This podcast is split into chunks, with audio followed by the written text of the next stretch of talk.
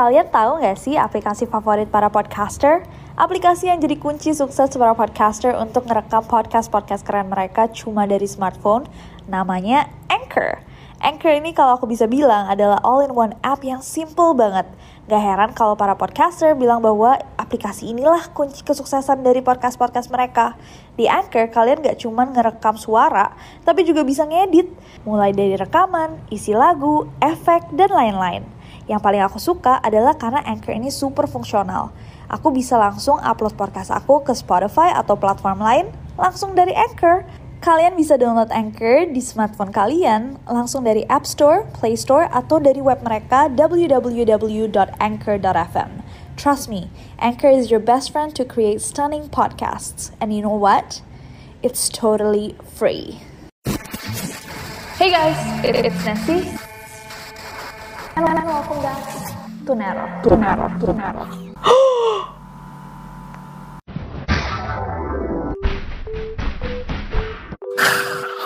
Hey guys, it's Nessie and welcome back to NEROR. Salah satu video yang paling populer dan paling digemari sejak NEROR ada, itu adalah chat history terseram. Bahkan video NEROR pertama adalah chat history terseram. So angkat tangan buat kalian O G NERORis yang kangen sama chat history terseram, cause I sure do too. Hari ini kita akan membaca bersama-sama salah satu chat history terseram yang berjudulkan Babysitter. So without any further ado, stop senyum-senyum, cause shit's about to go down. Oke, okay, kita mulai ya. Babysitter adalah sebuah kisah tentang seorang wanita karir bernama Natasha yang memiliki tiga orang anak. Anak pertamanya masih berusia tujuh tahun, bernama Kesha. Yang kedua, Kai, berusia lima tahun. Dan si bungsu adalah Karina, yang baru berusia tiga tahun. Oke, okay. Natasha ini memang bukan seorang ibu rumah tangga. Karena kesibukannya itu, Natasha ini menyewa seorang babysitter bernama Mona untuk menjaga anak-anaknya ketika dia tidak lagi di rumah. Mona dan Natasha ini memang jarang bertemu. Okay, that's weird. Paling biasanya hanya di pagi hari sebelum Natasha pergi ke kantor dan malam setelah dia pulang. Oke, okay. Jadi ini kayaknya anak-anaknya diurusin sama Mona ya seharian. Ibunya si Natasha ini seorang wanita karir. Nah, suatu hari Natasha harus lembur kerja dan juga ada keperluan lain yang membuatnya tidak bisa pulang ke rumahnya pada malam itu. Akhirnya Kesha, Kai, sama Karina harus dititip ke Mona selama sehari penuh. Oke, okay, ini chatnya dimulai ya. Jam sembilan, Bu, Mona bilang. Kenapa, Mon? Ada masalah? Enggak, Bu. Eh, iya, Bu. Ada masalah. Apa sih? Ada apa? Oke, okay. Mona is typing. Oke, okay, type, typingnya lama banget ya, Mona ya. Atau chatnya emang panjang banget. Natasha, apaan sih, Mon? Cepetan deh, saya nggak punya banyak waktu. Uh, oke, okay. Natasha ini kayaknya sedikit galak ya. Maaf, Bu. Saya bingung ngomongnya gimana, kata Mona. Oke, okay. Astaga, kamu tuh kenapa sih buang-buang waktu saya, tau nggak?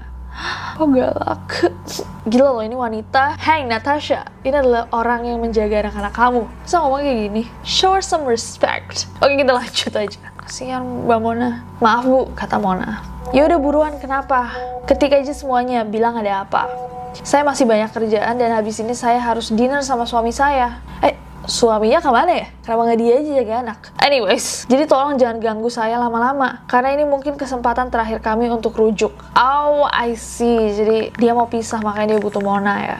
Oke, okay. Mona bilang, anak-anak nggak pada mau tidur Bu. Karina sama Kai juga nangis terus. Hah? Kamu ngechat saya panjang-panjang cuma buat ngomong itu doang? Bukannya itu emang tugas kamu ya? Buat ngasuh dan tidurin mereka? Gimana sih? Saya nggak ngerti kenapa saya memperkerjaan kamu. Gak becus. Astaga, ast- astaga. Astaga, no I can't.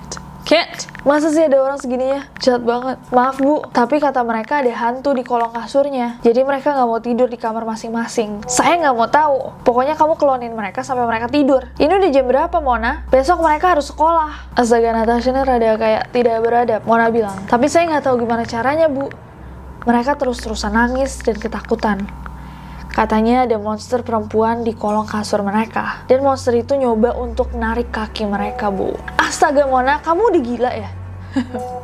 Mau kamu saya pecat? Gimana nih ngomongnya? Natasha sedikit ribet nulisnya. Mau kamu saya pecat? Hah? Ada hah ya?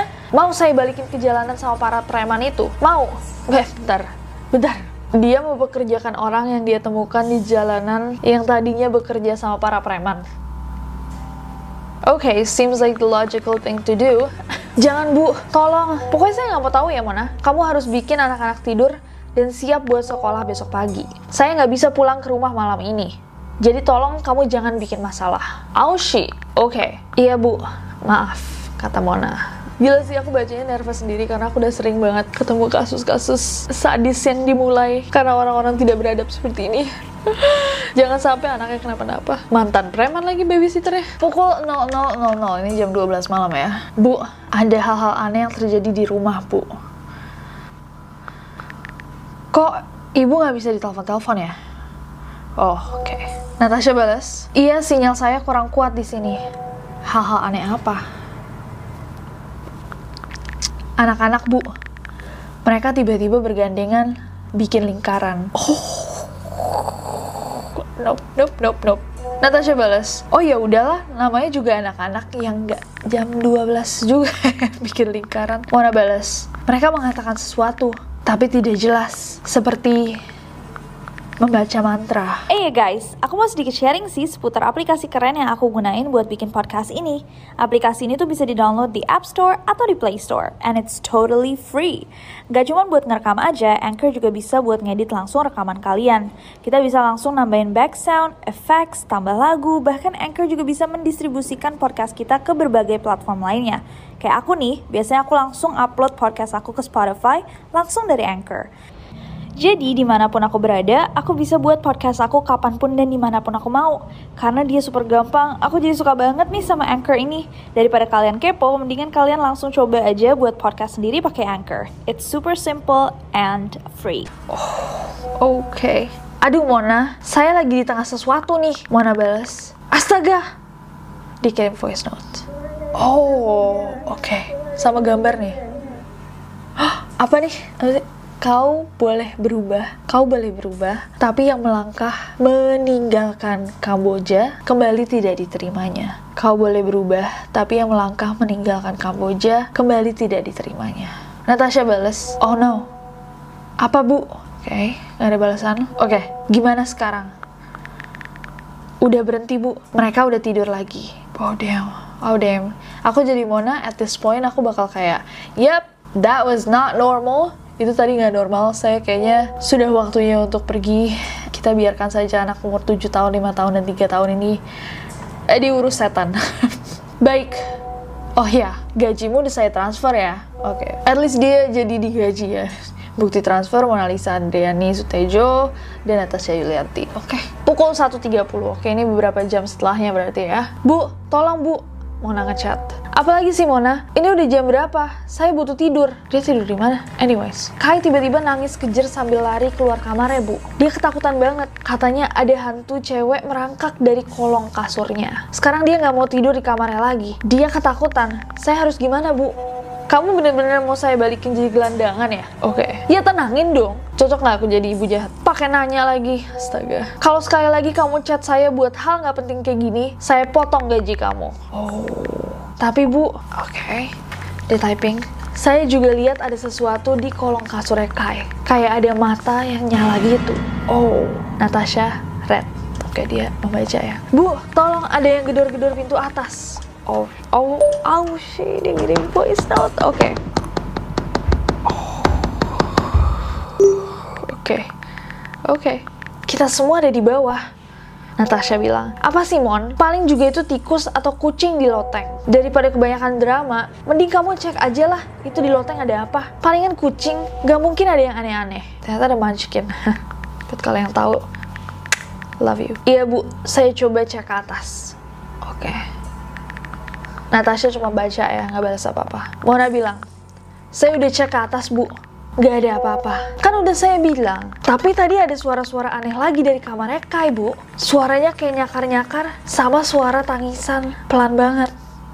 Oh. Oke. Okay. Natasha red doang. Dia kayak, ah, apaan sih nih?